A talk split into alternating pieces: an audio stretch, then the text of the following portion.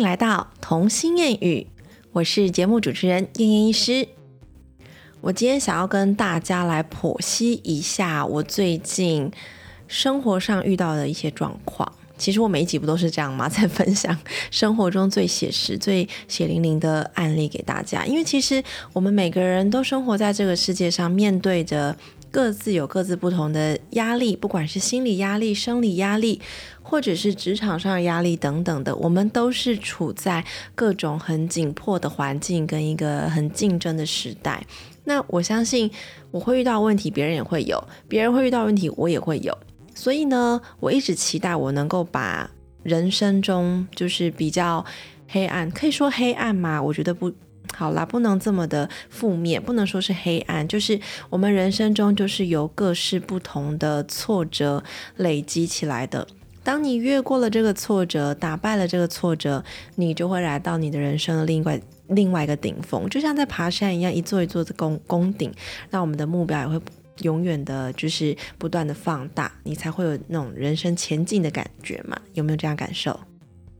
好啦，那故事的一开始呢，我想要跟大家分析一下，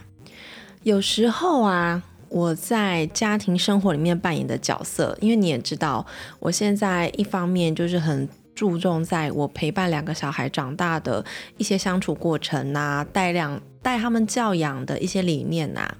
第二个，我也必须要呃把一些注意力放在我的。正常的工作上，为什么讲正常的工作？因为 podcast 这件真的是兴趣，那不能当养活我的饭碗呐。但是我还是要巩固我的正直，正直的存在才是巩固我的梦想的一个推力。好，所以我也要认真的在我的职涯上面努力的看诊，然后会面临很多各式各样的病人。你知道现在的新闻应该也都有吧？现在什么大大小小的病毒，共共修的一大堆。我可以在门诊里面，好一次来五个病人，然后都是不同的原因在发烧，然后发烧的情况都可以一次到三九四十的那一种。像我在录制这一集节目的那个早上。我其实已经看完整，然后我当下也是觉得说，哇，今天大家是要比高的吗？超多小孩就一下就飙到三九四十度那一种，那你真的是无解。如果真的是病毒型的话，好了，我在这里做个胃教，我觉得。每一个爸爸妈妈其实都很担心孩子自己生病的情况，但是因为现在的环境真的不如以往的干净，我们会受到很多各式各样变种的病毒啦，或者是啦啦之类的环境污染等等问题，造成孩子们的呼吸道都比较的脆弱敏感，甚至他们可能上学，尤其是幼稚园阶段，一个学期一整个月都在吃感冒药，这个情况其实在台湾来讲已经是非常常见了。这不仅是呃孩子本身去接触到病毒的问题，包括还有就是他本身的抵抗力啊，然后跟整个环境啊会对他的影响，这个也都有。所以呢。啊，就是我觉得现在孩子真的很可怜，时代在变迁，他们的身处的环境已经不如我们小时候那样干净了，所以真的大大小小的病真的不断。有时候很多爸爸妈妈应该都会觉得，嗯，我带他看医生看到心都累了，对不对？嗯，我们大家加加油，不止你们的孩子有状况，我也都很坦白说啊，我自己是儿科医师，可是我二女儿就是气喘啊，只要三不五时可能变冷啦，或是干嘛，就嗯，今天晚上给她喘一下，只差别只在于我在家里随时有药可以对对对他直接对症下药，大概只有这个好处，也不是说他完全不感冒，但是说真的，控制好他们的一些食物过敏源呐，或者是环境的问题啊，真的会相对减少一点点了。而且我觉得孩子真的很需要去晒太阳，嗯，给大家参考一下。好啦，我离题太远了。好，那我觉得呢，在多重角色的扮演之下，我刚才讲到嘛，我要当一个我理想中的妈妈。我要当一个我自己给自己一个标准的儿科医师，我也要当一个妻子，一个太太，我要成为我先生的后盾嘛。我们常常会成为彼此心理上的支持，因为在人生当中，如果两个人没有一起成长，有一方停滞了，或者是有一方跟另外一方价值观差别太大，就真的会反复出现一些争执啊，或者是夫妻不和的原因。所以在这一点上面，我们两个一直都很努力，我们一直往同一个方向去前进，然后去进修我们的人生。所以在很多时候，比如说我出现了一些情绪困扰，他出现了一些情绪困扰，那我们就会成为彼此心灵的支持。我觉得这是最最完美的一件事了。当然，我要跟很多的听众朋友说，虽然你们的另一半无法成为你们心中理想，就是能为你们提供多少心灵支持的那一个神圣角色，但有时候。我们可以先从自己做起。说真的，我们没办法去要求别人，更何况是另一半，就是那一个他觉得跟你身份是对等的，然后他觉得他为这个世界付出很多，但其实你也为这个世界付出很多，这种东西没办法比较。所以，当两个人一直呈现在一个很尴尬的气氛之下的话，没关系，我们先从自己做起，先爱自己，然后先让自己静心冷静下来，也许。从自己的改变，你就会发现对方也会跟着你一起改变。嗯，我觉得这是我们唯一能做的事啦，因为我们不能一直逼着对方，像我就不能一直拿枪逼我老公的头啊，然后就说你给我立刻回家帮我带小孩，怎么可能，对不对？因为我反面就会跟他说，我需要你赚钱给我，叫他怎么办，是吗？好，那我要讲的是，我发现我会有一些情绪上的循环。怎么说呢？我一开始觉得可能跟一些金钱症候群这个会很有很明显的关系，就是你知道女人嘛，就每个月每个月月事，我觉得这个用在金钱症候群非常的合理，但只是有时候我发生的频率有点跟经期不太符合。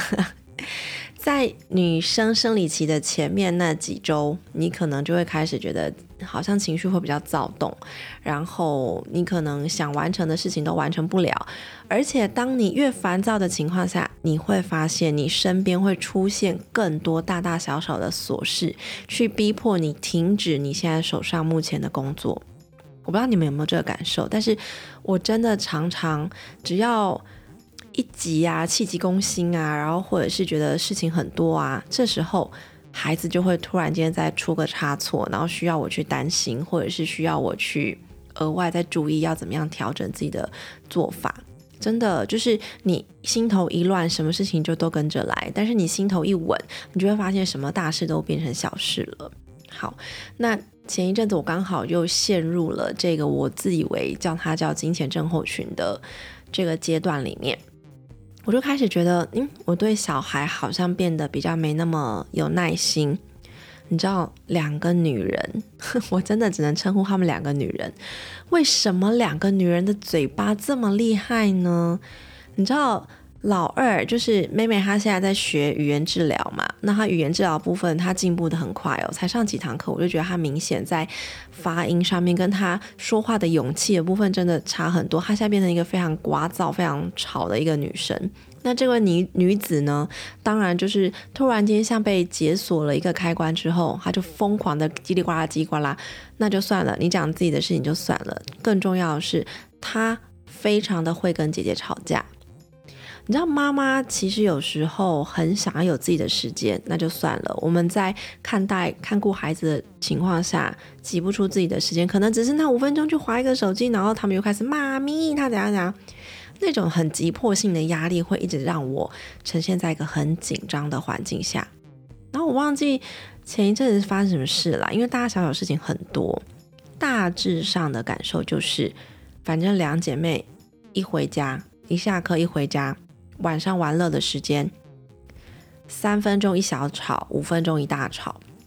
一下子是觉得说姐姐拿我的东西没有跟我讲，她不尊重我，然后一下子是说妹妹她拿我的纸去剪，她没有问过我，然后或者是姐姐用胶水用太久了，嗯，妹妹用剪刀用太久了，你知道就是各式各样的对彼此的抱怨，那我当下其实就有一点点。快要崩溃，因为当你被很多的负面的资讯一直交杂之后，我就我承认 我没有打小孩哦，我没有家暴。但是我可能有一点言语暴力，我自己觉得啦，因为我当下就是在没有办法自我冷静、没有办法自我觉察的情况下，因为我觉得你要有自我觉察的时间，是你必须要有一段时间让自己冷静。可是当下爸爸也不在，我也没地方躲，就算躲进厕所去，他们还是会解开门，然后来再来跟我告状新的事情。甚至我试过我前面试的一些方法，包括说我他们只要在告状或在抱怨，我就会说哦，嗯，My Chinese mode is broken。You have to switch into the English mode，你要改成英文模式，然后用英文方式跟我讲。我才听得懂在说什么，抱歉，我听不懂，我就一直这样跟他们讲，然后讲到后来好几次、好几天之后，姐姐就跟我说：“妈妈，为什么你到晚上你的中文模式就会坏掉？”我就说：“对，因为都是你们害的，要把责任推到他们身上。”然后反正姐姐也破解了，姐姐就是我只要一讲 English mode，然后她也没在怕的，她就会用她能够表达的方式，一字一字的把他想要讲的告状用英文方式讲出来。好吧，那这一箱这个方法被破解了，于是我就在用了另外一个方法，比如说你们两个这么不爱对方，这么不珍惜跟对方玩的时间，我觉得你们不要当姐妹好了啦，就是一直反正也不爱对方啊，何必？以后就那个房间是姐姐的，这个房间是妹妹的，然后你们玩具都分开哦，都不要分享哦，然后不要当姐妹了，好吧？以后都不要跟彼此讲话。这个方法大概只有刚试的第一次、第二次会有效。他们就是立刻一把鼻涕一把眼泪，就说不要，我要跟姐姐在一起，不要，我要跟妹妹，然后哭哭哭哭哭完啊，过几分钟之后就忘记了，还不是又开始立刻告状，完全没有效果。好，所以这个方法我也就后来就作罢了，想说嗯，隔离你们也不是。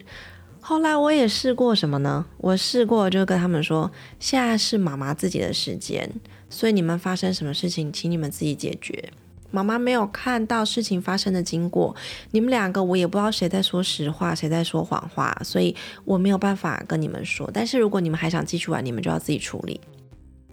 我我也试过啦，这有没有有一点点蒙特梭利的做法？就我们不介入孩子的纠纷嘛？OK，结果嗯好，也宣告失败。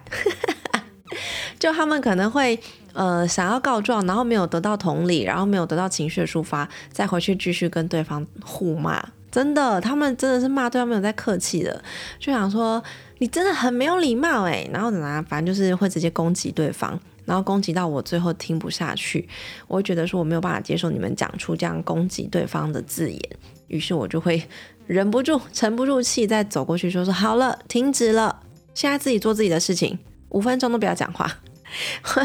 就是一直呈现在整个家庭的暴气状况，然后我非常的生气，我就吼他们，我就说你们够了没有？一整天都在吵，你们回来才见面几分钟啊？然后到底吵几次啦？就我什么样的骂都讲出来了，真的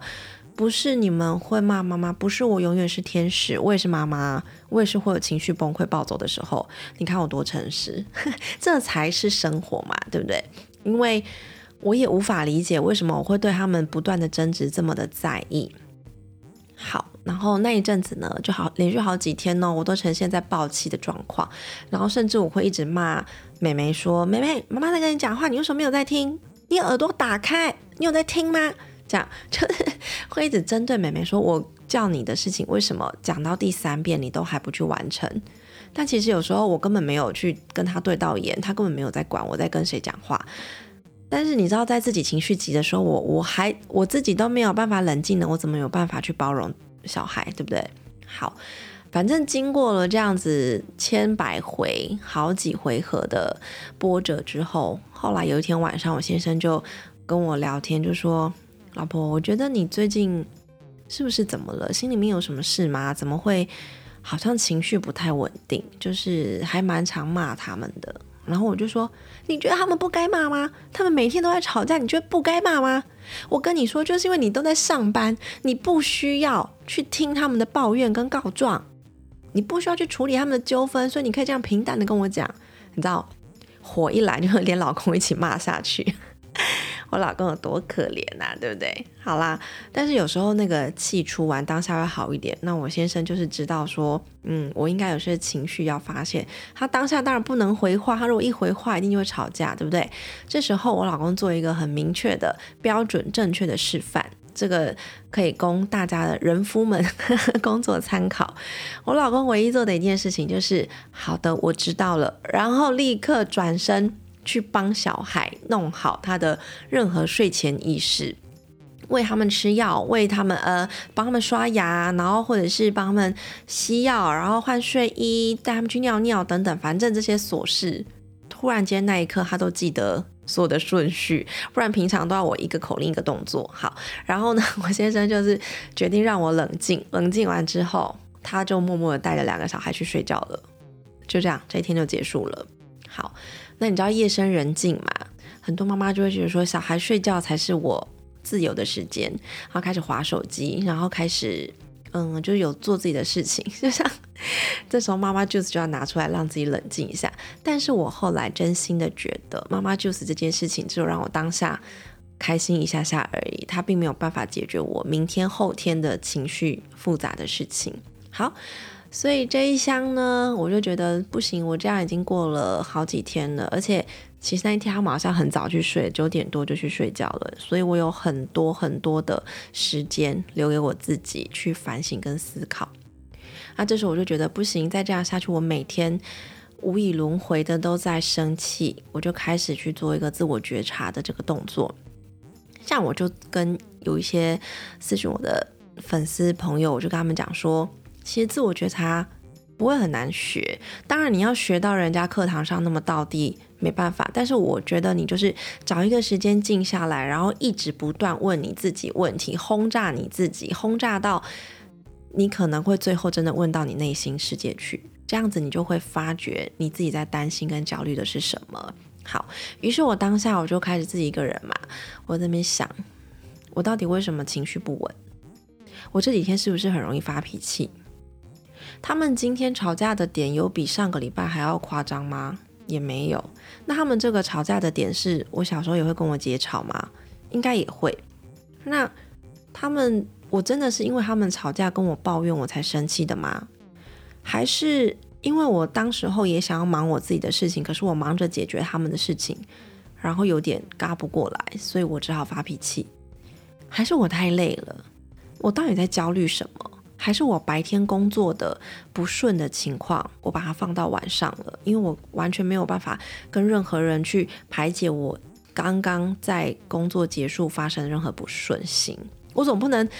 这个病人让我生气，然后下一个我就立刻跟他，我跟你讲，刚刚那个怎样怎样怎样。我如果可以这样讲出来，那就好啦，我就不会闷气到晚上。但是这种事情我不能做嘛，我只能等到夜深人静，爸爸回来的时候，我才能跟他说，我跟你说，我今天遇到一个病人，一个阿妈，怎样怎样。哎，我没有什么针对性，但是真的很长，就是可能跟病人沟通不良的时候，会让我有点气急攻心，但是我又不能失礼的讲话。这种情况下，真的好啦，我把那口气吞回去。好，反正就在我问了自己千百万个问题之后，我就坐在那边发呆，然后跟一直问问题逼我自己回答之后，我突然间理清一件事情了，我就想说，我到底给自己什么压力了？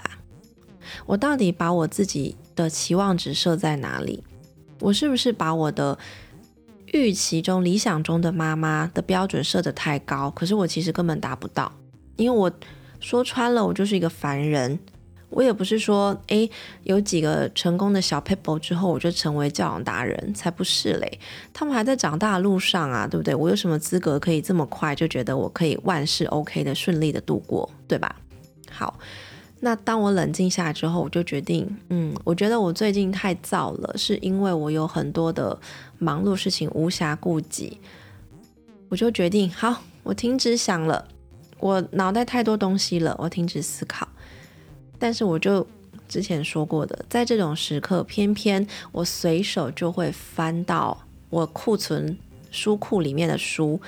那本书好像就上天的旨意一样，要告诉我，点给我一盏明灯，就会告诉我说，你接下来要往哪个方向去调整，跟去重新思考，重新出发。这时候我看到什么书？我在书架上有两本书。这时候我突然间不知道为什么要把它点开。第一本是我之前有跟大家提过的，叫做《谁偷走了你的专注力》。这本书它其实蛮有趣，我之前有稍微提到它的内容一下。他就是说，当他发现，就是他处在很多的三 C 的世界里面，他处在很多网络连接很发达的时候，他反而会变得一直分心，他变成要多工处理，多工处理之后，他就没有办法把一件事情完美的做好。于是作者他就躲到一个他喜欢的一个城镇，然后远离他的手机，他就把手机丢给他的朋友，说等我几个月后回来，你再把手机还给我。他也不回 email，他也嗯不去看新闻。当然他会去买小报纸，因为纸本的报纸那一种，它不会是瞬间的新闻，它一定是可能前一天的新闻，前一天的时事。这种情况下，让他的步调的确是慢了下来。他在过那边过了一段慢活的时间之后，他就想通了很多事情，写出这本可以让我很平静的书。好，那第二点就是，好像是畅销书哦，它的书名叫做《越平静越有生产力》。我后来看到这一本的时候，才发现，哎，我勾起了上一本《谁偷走了你的专注力》那本的回忆。我才发现，哎，原来大家都会有这一段自我觉察的路尾，人真的很有趣，对吧？他们都是在人生当中，他们的工作上面可能已经得到一个算是德高望重嘛，就是已经有一点工作水准的，已经有一点工作成就感的这些人，他们突然间决定要停下脚步。然后重新去思考他的人生到底发生什么事情了。像我刚才讲第二本书《越平静越有生产力》这本书的作者呢，他其实是一个在诱发大家生产力，就是引导大家如何创造更多更多的生产力的一个很有名的人物。他也是个讲师，他也有 podcast，他也有反正各式各样的书籍，他都有出他的创作。那有一次呢，他要准备赴约去上台一个演讲的时候，他不知道为什么，他突然间在这已经是他重复过很多次的事情了，这种例行性的演讲活动，但他却在那个演讲活动上面突发性的，有点像是那种呃某种状态的发作，恐慌吗？或者是他其实自己也说不清楚。他突然觉得他不明白自己站在这里的这一刻意义是什么，然后他无法做下一个动作，他变得结结巴巴的，最后很费力的用他的本能直觉反射去完成的那个演讲。那当下也是场面有点尴尬，那他就是很谢谢大家，他就跟大家说，其实他应该是重感冒不舒服，所以脑袋不太清楚，用了一些药物，所以人变得不太流畅，然后谢谢大家包容。当然那一场演说也是这样就过去了，因为他是已经很有本事的一个人嘛，他现在就算随便胡诌一些东西，他也是会讲出让我们听到一些内容的东西，只是听起来没那么顺遂而已。OK，那于是他在当下的演讲发生了这样一件令他挫折的事情之后，他就不断的开始去探讨发生什么事了。那我发现他的结论跟前一本是谁偷走了你的专注力有讲到类似的东西。好，那我就直接破题，我跟大家讲答案。他们这些作者呢，都很明显的感受到，当你的人生被很多的慢性压力。所堆叠的时候，我们当然压力有分急性压力、好的压力，或者是毒性压力，或者叫慢性压力。当你的人生被很多慢性压力堆叠起来的时候，这种时候会影响你的脑内多巴胺的释放。我们都以为多巴胺是一个会让你多巴胺浓度高，让你能够更愉悦，让你更有冲劲、更有干劲的一个荷尔蒙。但是呢，实际上我们的大脑设计的。这个方案就是很容易去习惯这一些刺激，尤其是你生活充斥着充斥，对不起，充斥着高度刺激的事物的时候，这什么意思？白话文换作现在人的生活来讲，就是手机不离身，或者是电脑不离身，三 C 产品不离身。你仔细回想哦，你有没有发现，你可能大概每三分钟、五分钟就会去点一下你的手机荧幕，看有没有讯息，看有没有人赖你，或者是私讯你。那或者是你可能每一个小时，你就会习惯性去 check 你的 email，看有没有人寄信，有没有一些重要讯息需要回复的。那还有就是你在上班的时候，你有没有习惯是开了一个视窗是主要的工作，可是另外还会再开第二个、第三个视窗？像他书里面就讲到说，有一些人会习惯他要做盘点的时候，开了一个盘点的视窗，Excel 的视窗，可是他旁边会再开一个对话视窗，然后甚至再开一个 email 视窗，然后会三个同时存在那个画面里面。他的眼睛是同时可以看到三个视窗的，可是他一次要处理只能处理一件事嘛。但当我们分心去注意旁边的视窗的时候，盘点的事情，你再绕回来，眼睛可能本来已经盘点到第二个项目了，眼睛会再跳回去上一个项目，再做 check 一次，check 完没问题，于是再往下走。但你这样来来回回的情况下，就已经严重的拖累到你的速度跟你的精准度了。所以这就是为什么前一本书的作者他要去探讨说，专注力已经大家越来越有专注力不集中的问题了。那其实很多部分都是因为讯息太爆炸。这一点我们其实也可以往回。我们如果今天不是用大人的角度去思考这件事情，我们去思考孩子，我相信大家现在都能够明白，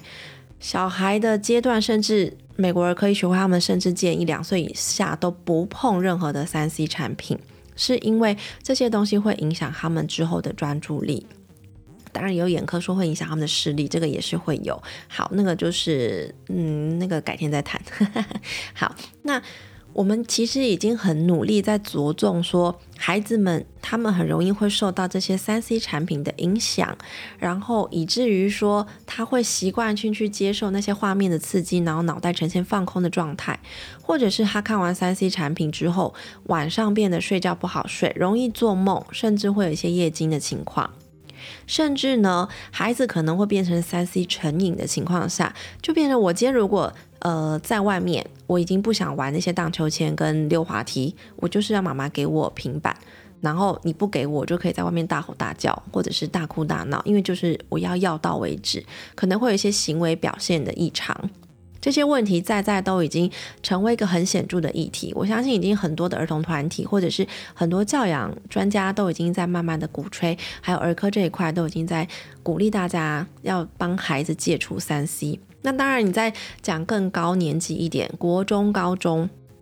更容易会因为，比如说电玩成瘾、手机游戏成瘾，或者是他们一整天抱着手机，然后再跟朋友赖啊，或者是私讯啊，这些就是完全的低头族。现在低头族已经越来越明显了。我觉得这不仅是国内，甚至全世界的孩子都会有，只要有手机的地方就会有这个趋势。孩子没有办法去抵抗三 C 的诱惑。这很合理啊！你想想看，我们大人都没办法了。你有没有在那种，呃，一个夜晚完全不碰手机，专心的看着孩子？你有想过这样的状态会影响什么改变吗？好，我当下呢，反而去阅读完这两本书，这两本书蛮有趣的，大家可以去看完之后再思考一下自己的生活。我看完这两本书之后，我当下第一件事决定的做法是：好，OK。从现在开始，只要有孩子在的时间，我就不碰手机了。你会说，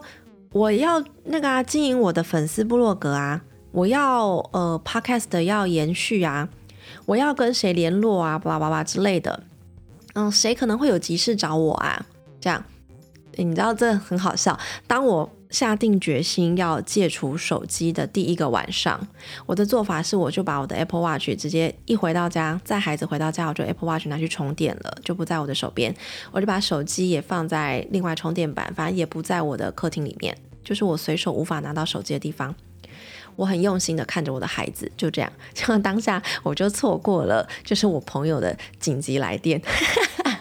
这是真的，可是其实你知道，如果你朋友真的是有一些很重要重要的事，他们会一而再再而三的嗯联络你，联络到联络到为止。所以有些事情还是有轻重缓急可以去区分。好，这这是一个小插曲意外啦，在我决定要戒除手机的第一晚就发生这件事情了。好，那我来谈谈我一个礼拜以来戒除手机的这个感受，我自己的感受是什么？真的说实在，坦白说。才第二天戒除手机，我跟小孩都立刻有了很明显的情绪转变。这件事情很悬，但是我还是要鼓励你们这样去尝试。我在第一天晚上我就放下手机。因为以往有时候一边吃饭，我就叫他们赶快吃饭，然后可能会有很多讯息赖我或干嘛，我就帮他们解决，包括呃我爸妈或者是呃亲戚朋友啊一些私讯的问题，赶快解决，我都会想说能帮多少算算多少。好，OK。但是其实有时候真的坦白说，你十句话里面可能有五句是垃圾话吧？我说以我啦，这么爱聊天的。这种这种个性，就十句里面有五句是根本没有必要的，可以缩短一半的时间。但是我就是有一种在维持友谊的感受，那我就是一种友情嘛。好好，那不是重点。OK，那我第一天就把手机都放着之后，我就直接跟他们说：“宝贝们，我们来吃饭吧。”然后我们就很认真的在吃饭。然后我发现呢，当我没有去触碰手机，然后很认真的看着我孩子吃饭的过程中，我孩子仿佛好像有感受到我对他们眼神的关切。他们那天晚上吃的超级无敌好，你知道吗？我还在去接他们之前，先给他们吃了小饼干，因为通常只要吃了小饼干，他们当当天晚餐就会吃的很差。结果他们小饼干也吃了，晚餐也吃的超好，吃的超好，还包括是达到爸爸的标准，就是他的蛋白质，然后蔬菜类要吃的够多才能吃淀粉，完全达到爸爸满意的那个水准的吃法跟吃量。然后而且他们一边吃还一边跟我分享说今天学校发生什么事情，或者是今天他们看到什么事情，就是会一直不断的分享他们让他们一整天很快乐或觉得很新奇的东西。我当天突然间有点感动。因为我在看着他们的时候，跟他们对谈的时候，我多了好多之前以往匆忙回复或者是有点敷衍了事的对话之外的很深的感触。我可以感受到他们给我的爱，我甚至可以感受到我的爱回流到他们身上，以至于那那整个气氛都是好的，而且很神奇的。当我一直陪着他们，我就说：“哎，我们来看这本书，我们来玩这个游戏。”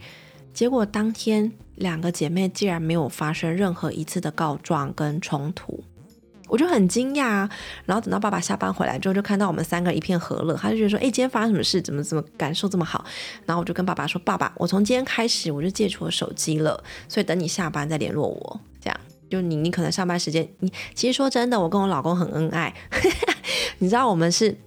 一天二十四小时，只要分开，只要不在面对面的情况下，我们还是会一直聊天，一直用赖聊天，聊任何大大小小事你都会聊，跟想法聊不完呢，真的，这真的是我很感激的一件事情。好，那当天他可能也赖我好多讯息，我都没看，于是他回来就问我说：“哎，我刚才跟你说什么？”我说：“那些不重要，你回来跟我讲就好了。”然后于是爸爸就了解我的决心，我就继续实行了。第二天，